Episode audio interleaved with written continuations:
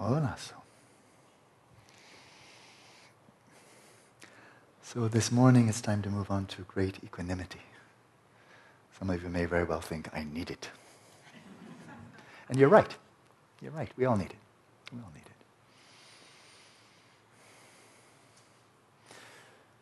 To enable a bit of continuum from Saturday evening to this morning, from the furnace to the cooler.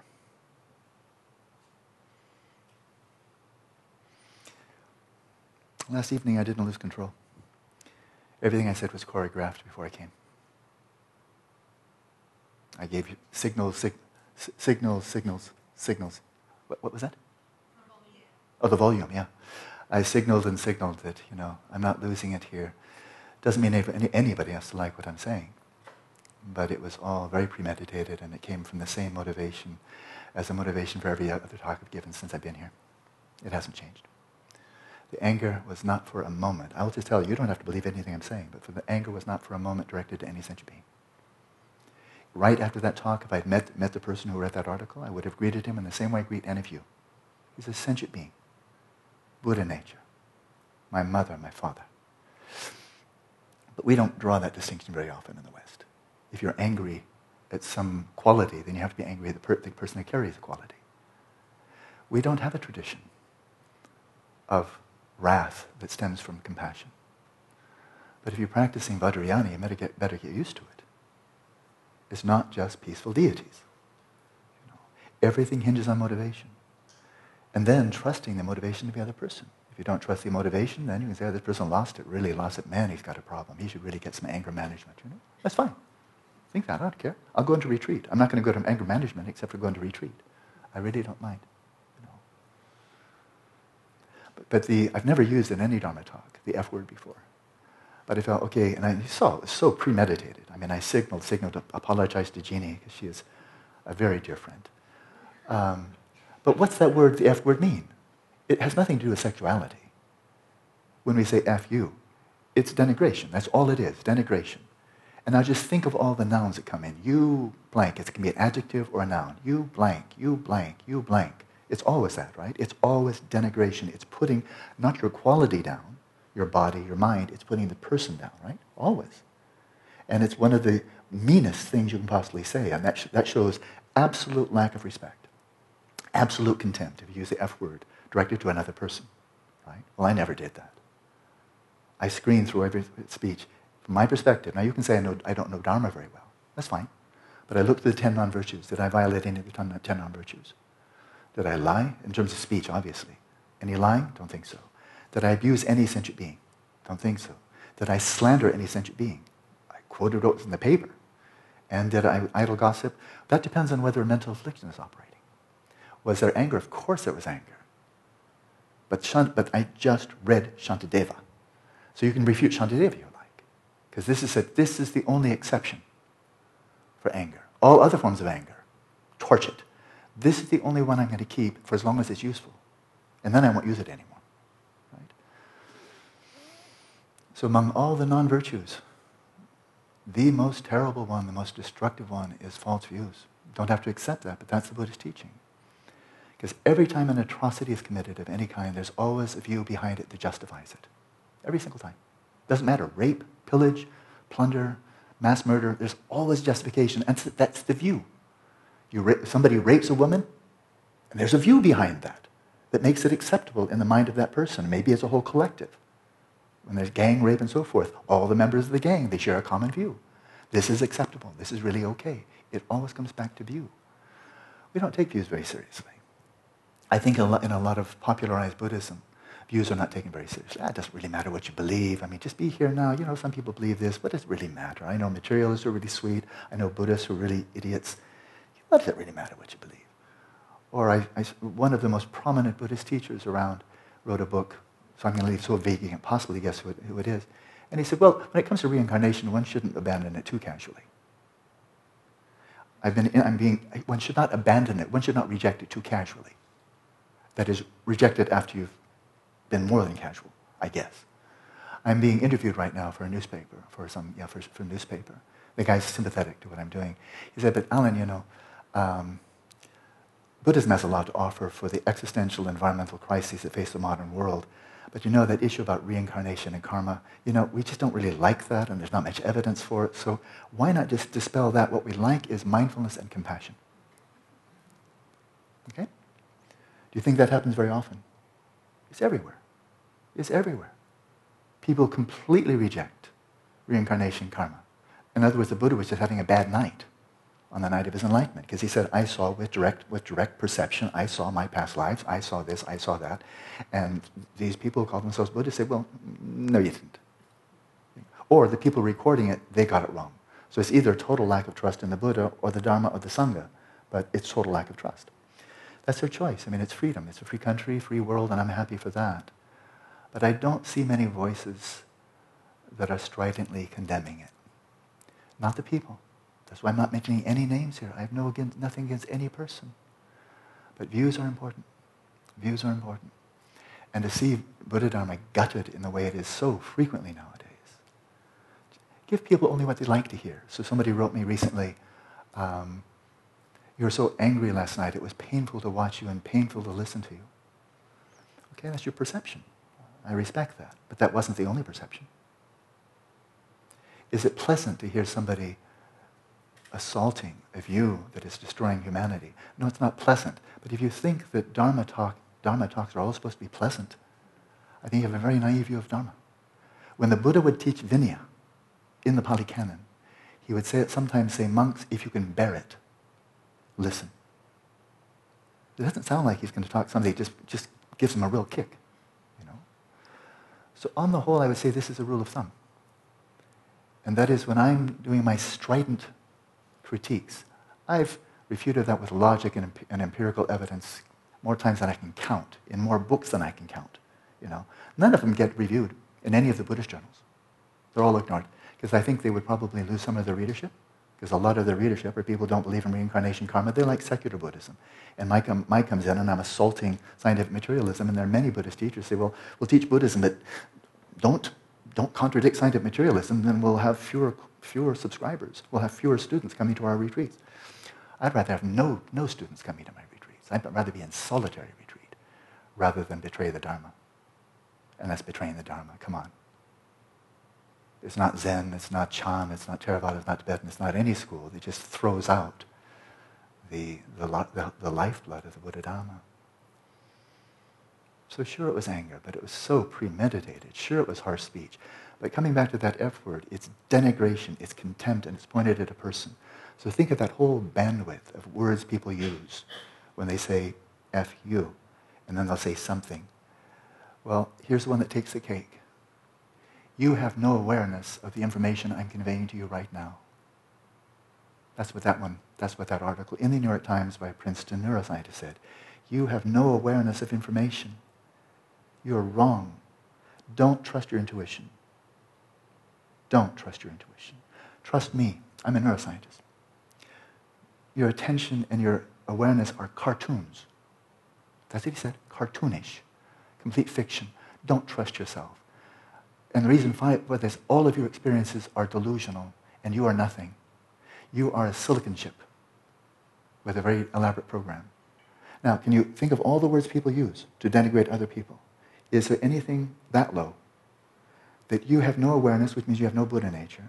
Don't trust your intuition. You have no subjective awareness. You are basically a glorified silicon chip because we can pour awareness and attention into a silicon chip, and that's all your brain is.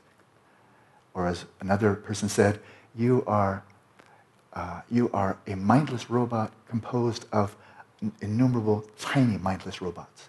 And he's the most prominent philosopher in America. If these people were nutcases out there on the fringe, then I'd, I'd, I'd throw it off. They're silly, of course. But when it's in the New York Times by a Princeton neuroscientist, by the most prominent philosopher in the country, when this is the view of the man directing the National Institute of Mental Health, and it is, when do we stop just uh, debating and writing scholarly papers? When?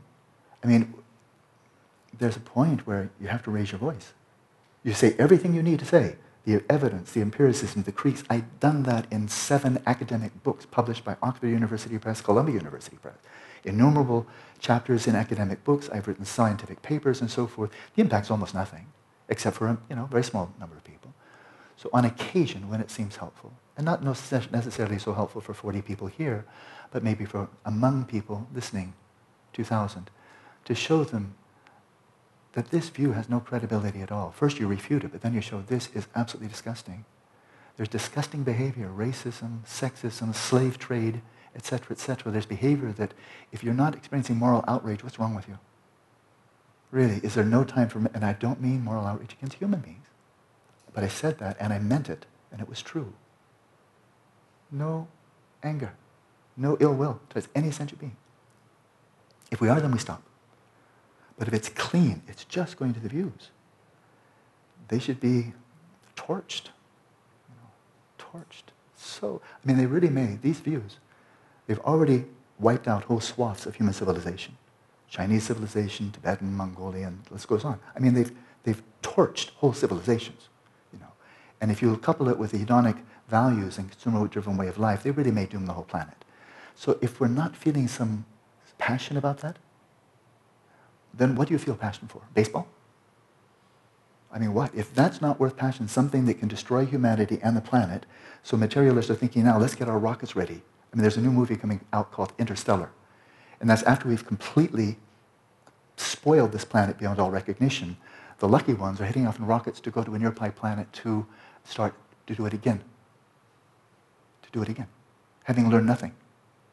So if there were intergalactic people watching, they would say, but this is the Ebola virus. It's called humanity. And they destroy planets. It only takes them about 200 years.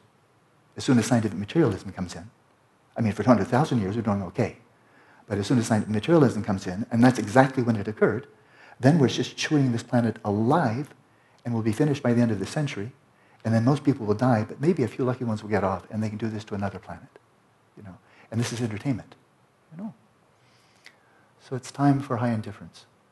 But where we're stopping in the text, where we'll stop very shortly, is the end of this section on transitional process of meditation. So you know it well, there's nothing really, no major content coming. The next one is on the transitional process of dying, and that includes the Bardo of Dharmata. Bardo of Dharmata. It's not, it's, it's well known, but not widely known. And this is where, having slipped into the clear light, if you realize it, you realize it. If you don't, you're just kind of bewildered for a little while and you pass right on through. What comes up next is just one after another of these archetypal, peaceful and wrathful deities. Peaceful and wrathful deities. Hundred of them, right? Uh,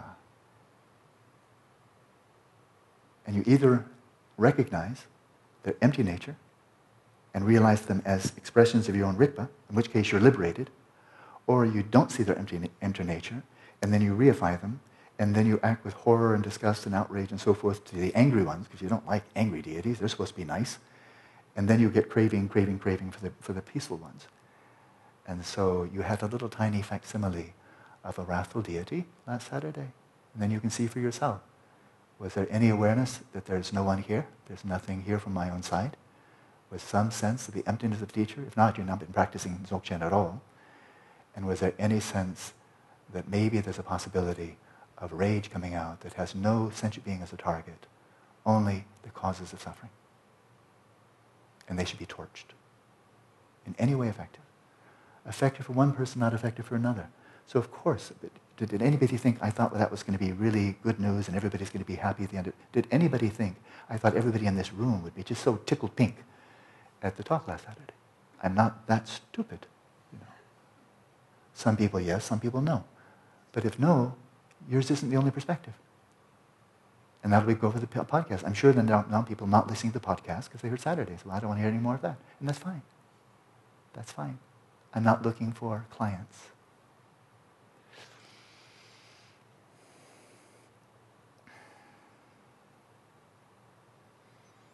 Look at your own mind. Look at your own mind. And I'll tell you a rule of thumb that may or may not be true. You can check. When people hear such rage, but used with a very sharp knife and very precisely, I never nicked any of the people speaking, that is the, you know, the writers and so forth. I didn't. I know it. I watched it. it didn't feel that way either. It didn't feel like I wanted to stab him or anything. No, I was, there's a person there, there's the view. The person's views can change tomorrow, but that view is is worse than any of you I've heard in history. Scientific materialism is really awful, but when it's that level, where they even say F you down to the point that you're a silicon chip, deny that you even have awareness, they insult your intelligence to that level that on their authority you say, oh, I guess I'm really not aware at all. Can you imagine? I don't know any religion that's ever done that to its followers. So denigrating. This is the deepest denigration you can possibly give to any sentient being to say, you're not a sentient being. Think of all the other ones. They say you're an animal, you're this, you're that, you're that, but it's all within the realm of sentient being. You know, unless it's just metaphor, like you're, you know, like cow feces or something like that. But that's just metaphor. But when they mean it literally, there's nothing so denigrating. Nothing so denigrating. And then when it's back with science and taught at a major university, if it's not time for passion, I guess there's just no time for passion. Then we say, well, people have their views. What are you going to do? You know, people say that but Buddha never taught reincarnation karma. He was basically a materialist at heart. What are you going to do? I mean, people say they lie. It doesn't really matter what you say. Let's just sit quietly and be aware whatever comes up. Okay, then that you've just you've just done the death knell for Buddhism. Now there's no Buddhism left. There's no Buddhism. People have been knowing how to sit quiet for a long time. Nobody needed the Buddha to tell them how to sit quietly and be aware. Nobody needs anybody. Woodchucks know how to do that. You know, really. So we do move on to high equanimity, this great equanimity. Time into the cooler. But actually I feel as peaceful now as I did last Saturday, or as upset as I did last Saturday. It comes from the same place. You don't have to believe that. I'm just telling you what is my experience. Of course, when passion comes up, of course it's passion, but it's not directed to a human being. So, this great equanimity, may, why couldn't all sentient beings dwell in great equanimity, free of attachment and aversion to that which is near and far? So you're familiar with it, hopefully from last time.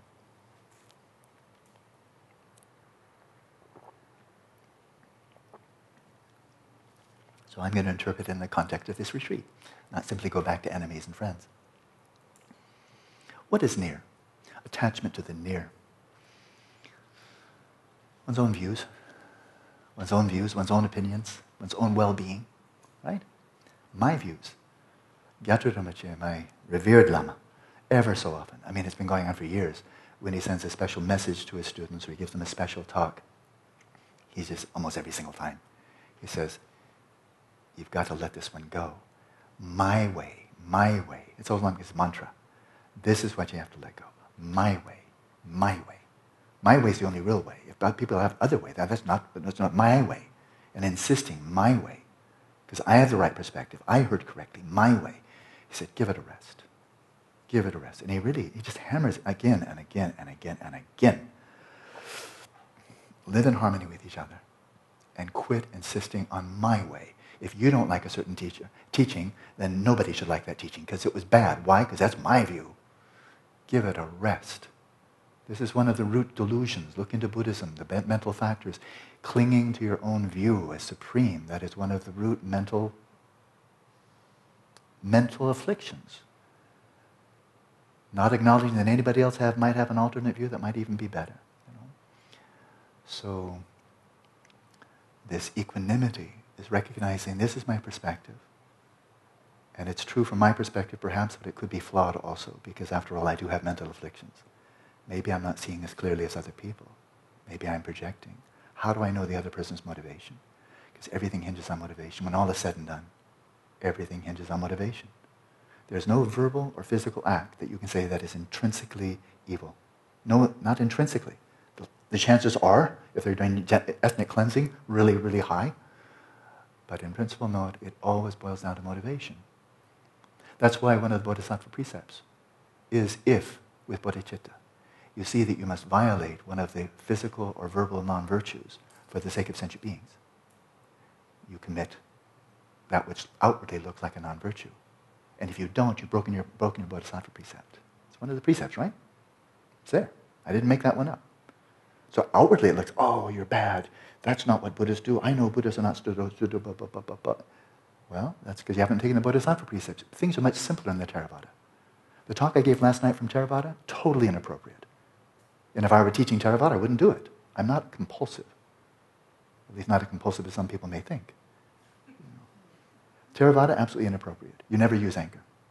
There's never any use for anger. That's Mahayana. And let alone Vajrayana, wrathful deities and all of that.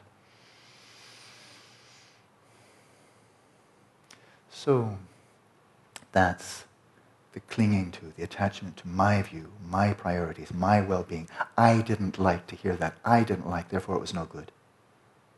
Never mind if other people like, they don't count. It's not me, man. I, I didn't. You did wrong. You did wrong because I didn't like it. Okay, that's fine. That's called clinging to your own views. Clinging to your own perspective is supreme. And not practicing what I've been teaching for the last seven weeks. When the eruptions come up, relax. Don't reify them. Don't cling to them. Relax. The eruptions may be beneficial to someone. If they're not to you, big deal. Let it flow right over. Relax. If you can't listen to a Dharma talk without seizing up, you'll never be able to listen to your own mind without seizing up because it's much more intimate. You're stuck, and which means you have not learned what I've been teaching for the last seven weeks. The rule of thumb I was about to say, and I'll finally say it, with regard, and then we're finished with the Saturday. Saturday's finished, doesn't exist anymore is here's just a question.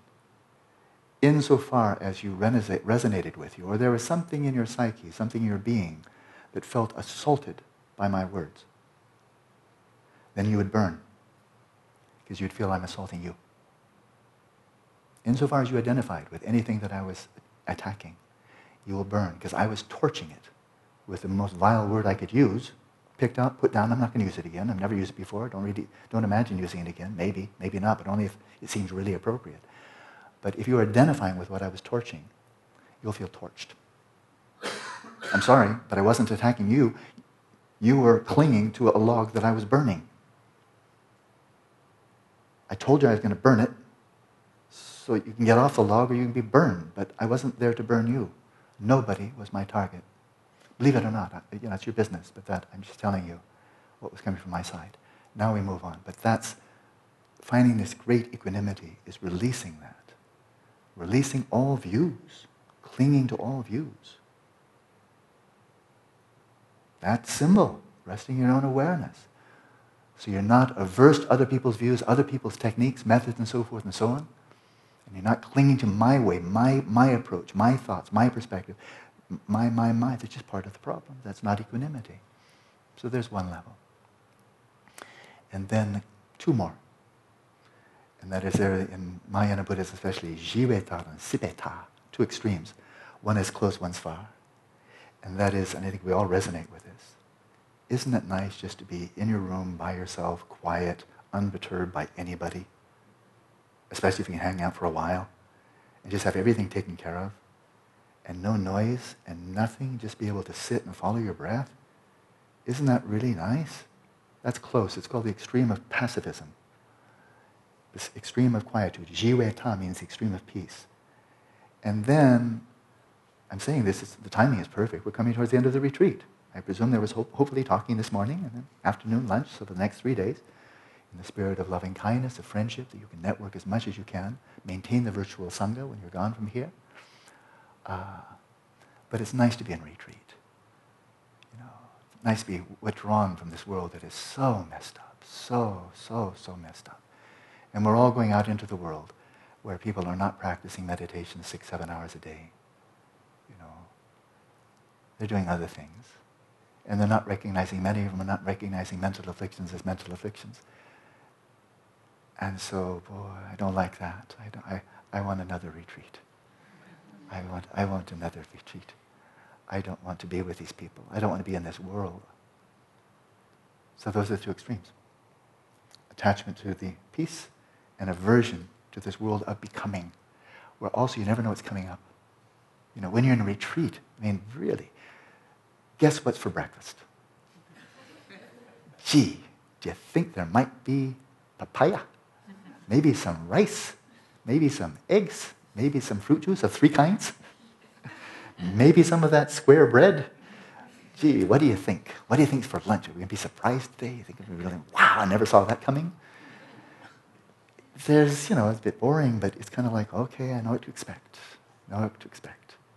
And we don't have people coming inside. You know, they, they blocked us off here, so all the tourists, all the people, they, they don't get to come here. So we're protected from all those people, you know. So, ha, you know, this is nice. But then outside of this, is the world of becoming. And becoming means you never know what's becoming. You never know what's coming up. Go to the airport, go to HKT, you know. You don't know what's coming up. You don't know what's going to happen there. A friend of mine got beaten when he was in this car. In the HKT, in the, somebody came over to the window and punched him in the face. Yeah. Uh, so, you know, I doubt that will happen. But it could, you know, not, not all Phuketis are peaceful, you know, it happens. So, aversion to the world of becoming, that world of uncertainty, that messy, squabbly, mentally afflicted world out there. I don't want that. I want to be in a peaceful place. And I want that Dharma teacher to be more peaceful too. He's got to, got to work on that. He should not disturb my mind like that. I don't like it. He's unpredictable. He's nice, nice, nice, and then he screws up again. Then he's nice, nice, and then he screws up again. We should stop that. Not nice Dharma teacher. Not nice. Behave better. Not acting like a good Dharma teacher. I'll teach you how to teach Dharma. I know how. My way is better. So that's one type of extreme. Free of that. Free of the attachment to the serenity, the quiet, the solitude. Free of the aversion of getting out into the messy world, dealing with people with really virulent mental afflictions, and just all the, the mess, the complexity of it. And then, of course, there's the attachment to, to, nirvana itself, that which is near. As you come closer and closer, that seems near. Samsara seems to fade off, be that illusory world. But nirvana has a quality, this is actually real, in the sense of being ultimately an ultimate truth. It's real. And samsara seems so illusory. And one can easily imagine how, when you, when you have tasted both ponds, you know, dipped into both ponds, you might wonder, why did anybody want to deal with that? This one is just pure all the way up and all the way down. It's just this nectar, and this one is a garbage dump. It's water, but mixed with all that sewage and everything else. Why would anybody want to go there if you can go there? To be attached to the deep serenity of nirvana and samsara, but you know, it's just too messy. Oh, I'll tell you one of my favorite stories. It's a wonderful story. True story. Actually, years after I knew it had ha- happened, because Geshe Rabten told me the story. Years, years later, I met somebody who was actually there at the event, and he confirmed. So this is not a myth. It sounds myth- mythological, or like one of those parables. It never happened. It was uh, Geshe Pemba, so happy to tell names. You know, when it's virtue, I'm happy to tell names. I love to tell names, because this is a real person. Otherwise, you might not even believe it again. Geshe Pemba, he was the personal attendant of Geshe Rabten. Uh, I don't think I've ever met in my life a more humble person, just breathtakingly humble. And uh, so he was out walking, and there was a Westerner with him, because I met the Westerner. And they came, this was in Dharamsala, and they came, I never saw this, I didn't know it existed, but they came to an open sewage pit, open sewage. I'd never seen it, but it was there. It was basically, it was just, it was filth. It was human waste, and it was deep, and it was open. And so Geshe, Geshe Pemba is just walking along, and he sees a calf had fallen in into this human feces and so, so forth. I mean, just the most filthy thing you can imagine. And it couldn't get out. Couldn't get out.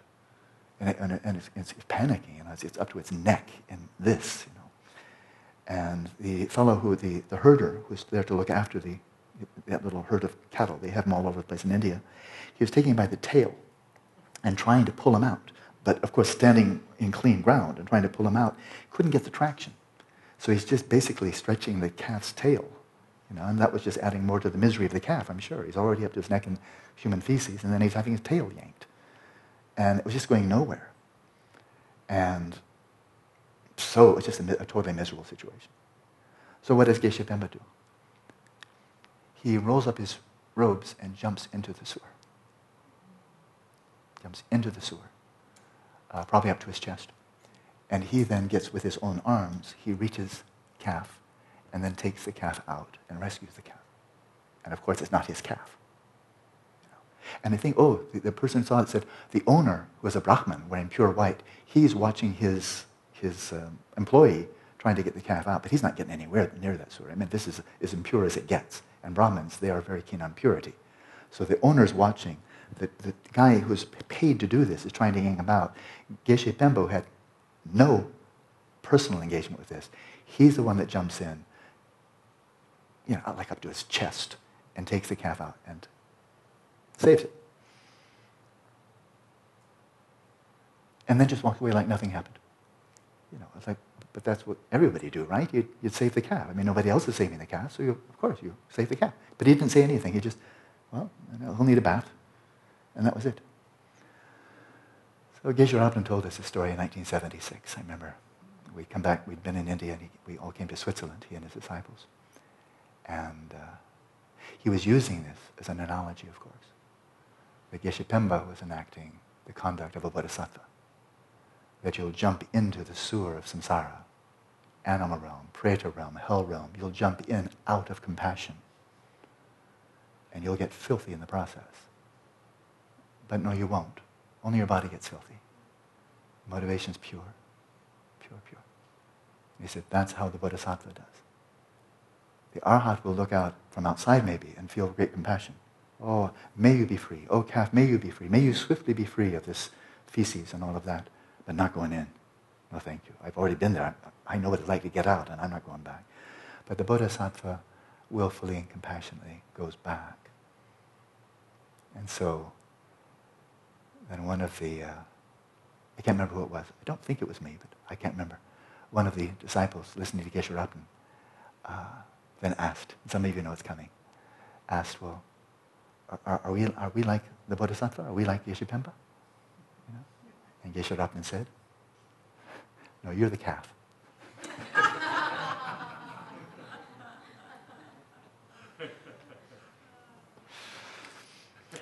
so we're finished with Saturday. There's no reason to refer it, and accept whatever you like, you know. My job is simply to try to teach Dharma in a variety of ways, the most helpful way I can, with the same motivation every single time. That's it. And it's bound, no matter what I said, no matter what, how I taught, no matter what, even if I'm Buddha Shakyamuni himself, every single time it's going to be helpful to some people and not helpful to others. Not everybody became a follower of the Buddha. Right? Even the Buddha. And, you know, compare the Buddha to me, you know, ridiculous. Tsetse fly to the sun. So, we're finished with that. But there was something quite inspiring. Uh, the insight, it was direct realization by a person I very much wanted to meet as soon as I heard about him and then didn't have the opportunity. Um, his name is Franklin Merrell-Wolff. And I know a lot about him. Uh, I won't tell you the whole story, it's rather long. But I was in the eastern Sierras in California on my motorcycle one of the great mundane adventures of my life.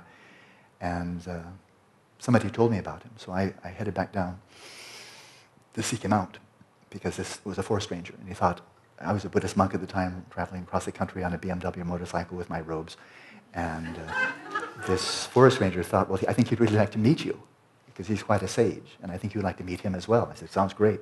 So I sought him out. I sought him out. And then I, then I learned that he had, this was May 1986. I learned he had died in October 1985 at the age of 98. He was an utterly extraordinary individual. Great philosopher, mathematician, practitioner of, a practitioner of Vedanta, but pretty much self-taught. He had no real guru. His wife was really his consort, really a spiritual, profound spiritual, spiritual partner. Uh, and she was a Sufi. She was a Sufi. Um, and then when he was 1936, so do the math, I think it was 48, I think when he, when he was halfway through his life, or just, just about halfway, 48, 49, I think 48, he had this just spontaneous flow of realizations. Uh, they're all written down, Franklin Merrell, if you'll find it. And then he lived for another 48 years or so, something like that. And then he, but it continued. It wasn't just a little spike. He had a transformation that was so deep that the energetic flow of it continued for the rest of his life. And from my perspective, I'm, now I'm just about to express what is simply an opinion. But when I, I've spoken at length with people who have devoted their adult lives to studying him, I know his step-granddaughter very well. I've led maybe 20 retreats at his, in his home, because uh, I became very, very good friends with the, with the owners, his heirs. Um, I've, read, I've read his material and so forth, so I have more than a casual acquaintance with his life, his teaching, and so forth, it appears to me that he had realization of Rigpa. I can't draw any other conclusion because I studied Dzogchen. And uh, although at that time he didn't know anything about Dzogchen because there's nothing to know. There was nothing in English. Evans Wentz came out after that. This was 1936 when he had his extraordinary flow, sequence of realizations, and the realizations came to a culmination in what's called, what he called, the high indifference. The high indifference. And he didn't know of anybody ever having achieved it before because he felt it was beyond nirvana. He felt he'd already experienced nirvana, and this was beyond. He never saw it coming. He found this unity with, with God. He found nirvana. He thought he was finished. He thought, wow, that was, that was quite a roll. You know. And then, unexpectedly, then came this final, final crescendo that he never anticipated. And that was, in fact, the culmination. So, by all means, an extraordinary individual, I think a Mahasattva, a great being. And he did happily write down what he had experienced and with great finesse, because he was highly trained. He was trained at Stanford, Harvard, so very well educated in philosophy, and mathematics. And then later, years later, uh, when Tarthang Tulku, one of the first, he, he and Chögyam Trungpa Rinpoche came to the United States, then he heard about Dzogchen, learned something about Dzogchen by way of Tarthang Tulku. And he said, that's it, that's it. I have 400 acres here, may I offer them to you? He wanted to offer his, because it's exquisite land, high desert, fantastic place uh, he wanted to offer the land, at least major part of it, maybe all of it, to Tarthang Tulku to make his Dzogchen center. And Tarthang Tulku refused, didn't have use for it. Um, but he felt, and moreover, also after his experience, he learned about the Mahayana Buddhism. And then he immediately resonated, ah, but the Bodhisattva ideal, that's what you don't find in the Vedanta, and that's absolutely important. And then we learn about Dzogchen, but that's it, that's it. So as soon as he, after the experience learned about Bodhisattva ideal and Dzogchen, he said, that, that's, that, that's it, that's it, that's it, that's it. So um, that's a little tiny brief snippet on Franklin Merrell-Wolff. Um, and here's simply a brief account written by a fellow I know. He's a very intelligent, well, very well informed. His name is Tom, Thomas McFarlane.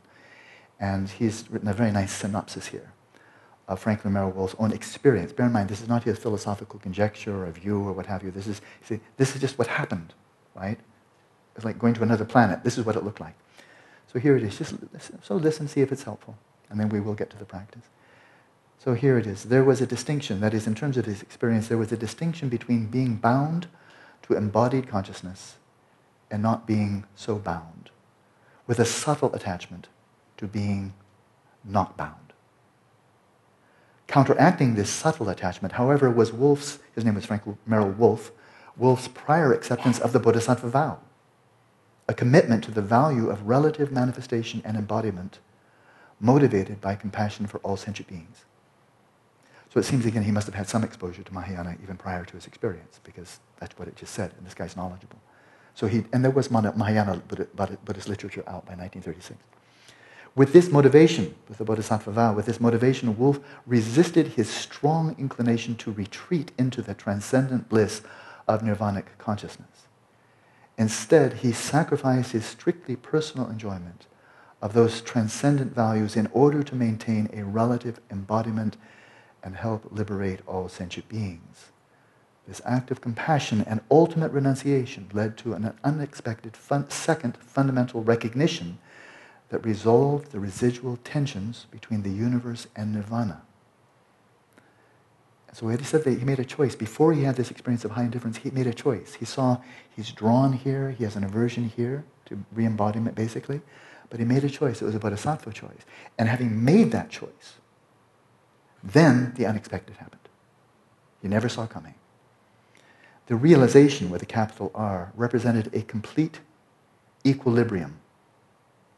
Not only a relative equilibrium between objects, but also an ultimate equilibrium between relative and absolute levels of consciousness.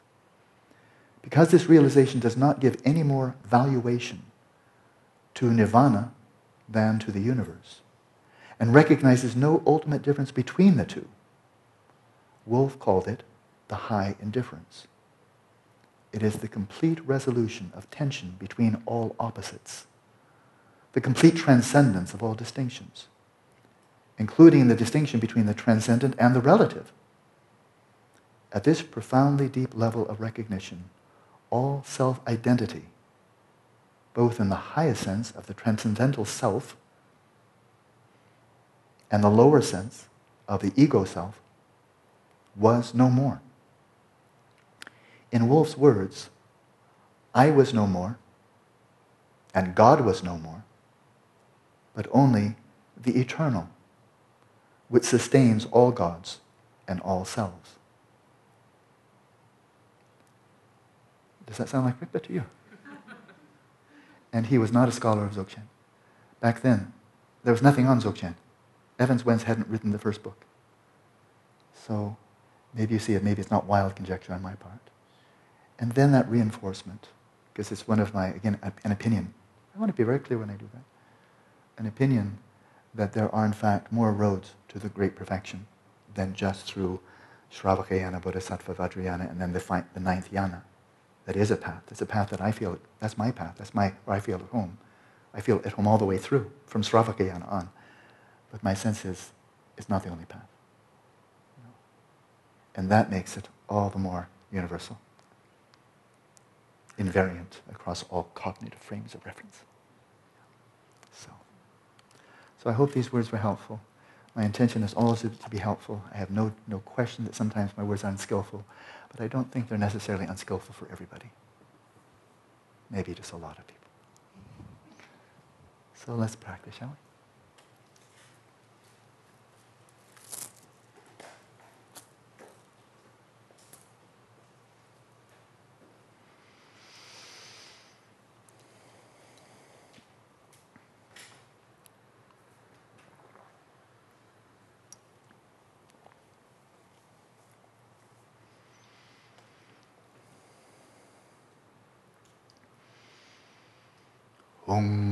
웅어게 육회 늑참삼 배마게사 돈보라 양센 쇼키 무둡예 배마주네 시수다 고두 간도 맘불고 계키 제수 다둡기 징게 랍치 쉑수수 Guru Pema Siddhi Om Om Orge Yuke Nupsam Sam Pema Gesa Dombola Yamsen Choki Mudumye Pema June Shisuda Kodu Kando Mambuko Keki Jesu Datuki Jingi Lakshi Sheksusu Guru Pema Siddhi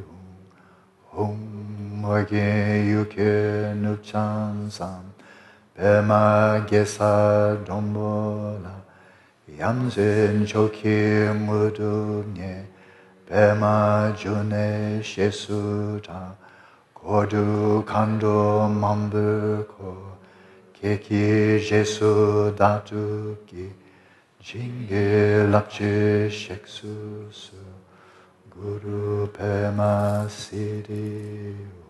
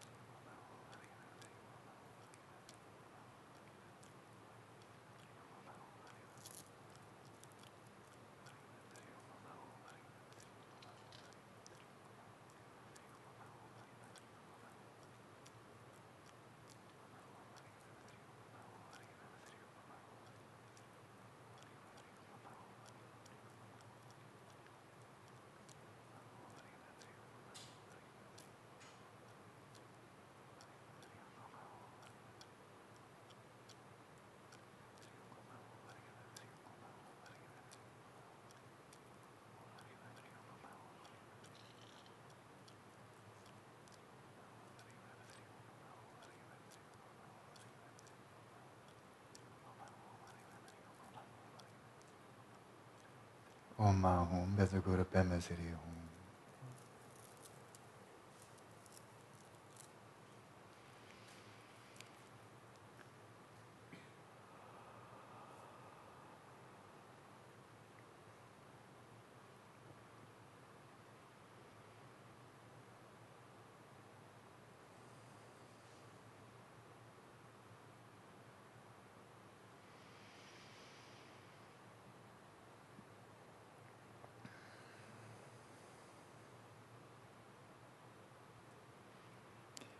May switch postures now.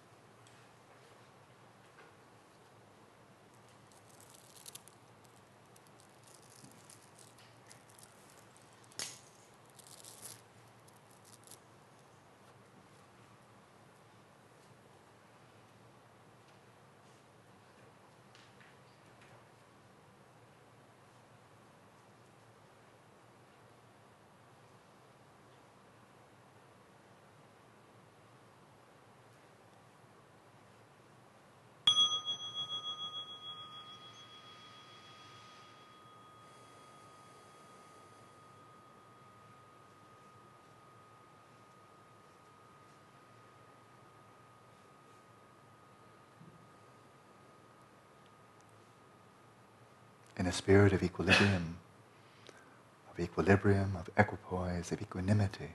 Settle your body, speech, and mind in their natural state.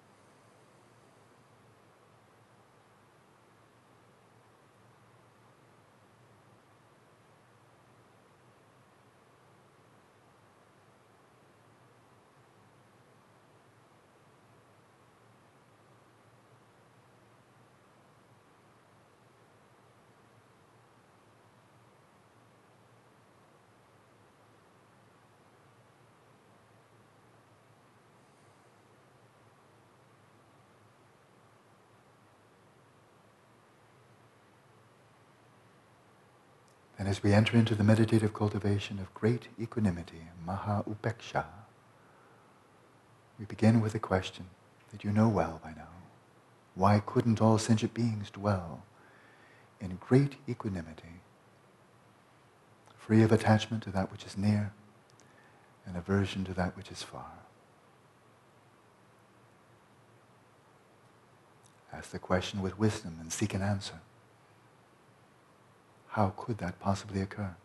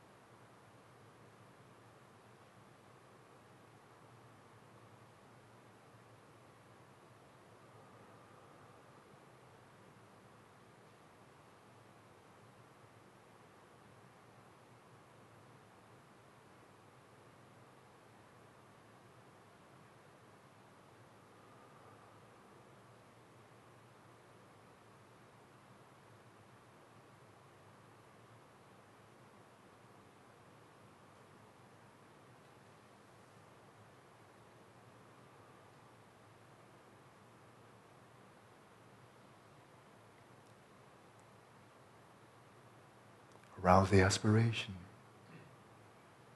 May we dwell in such great equanimity, free of attachment to the near and aversion to the far. If you wish, once again, you may, of course, with each out breath, breathe out this calm, clear, pure light of equanimity to sentient beings in all directions.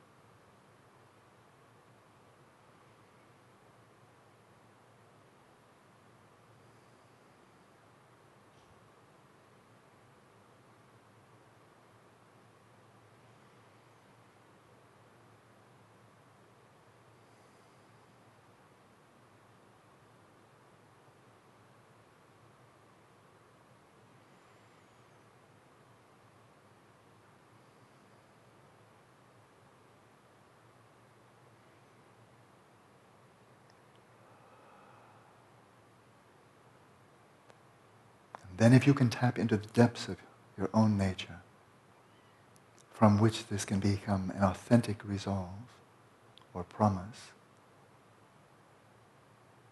then arouse the resolve I shall make it so. I shall enable all sentient beings to dwell in this great equanimity, free of attachment to the near and aversion to the far. And as you breathe out this light, breath by breath, venturing into the realm of possibility. Imagine the sentient beings all around you, cultivating and then realizing such great equanimity.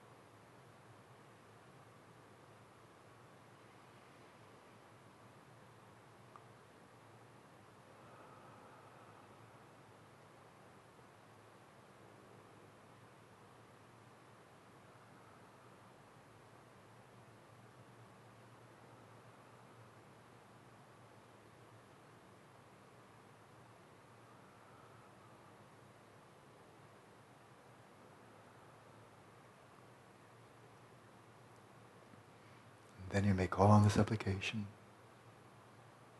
Arouse the supplication. May the, may the gurus and the enlightened ones, the gurus and the gods, bless me that I may be enabled to do so. With each in-breath, imagine drawing in the blessings of all the enlightened ones. With every out-breath, blessing the world with this clear, gentle, even light of great equanimity.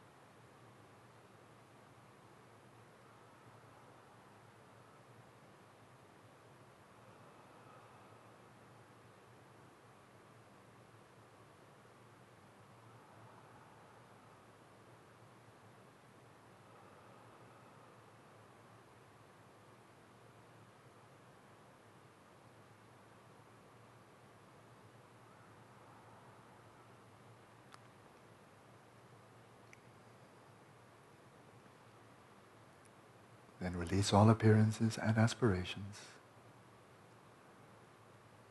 Let your awareness rest evenly in its own stillness and luminosity.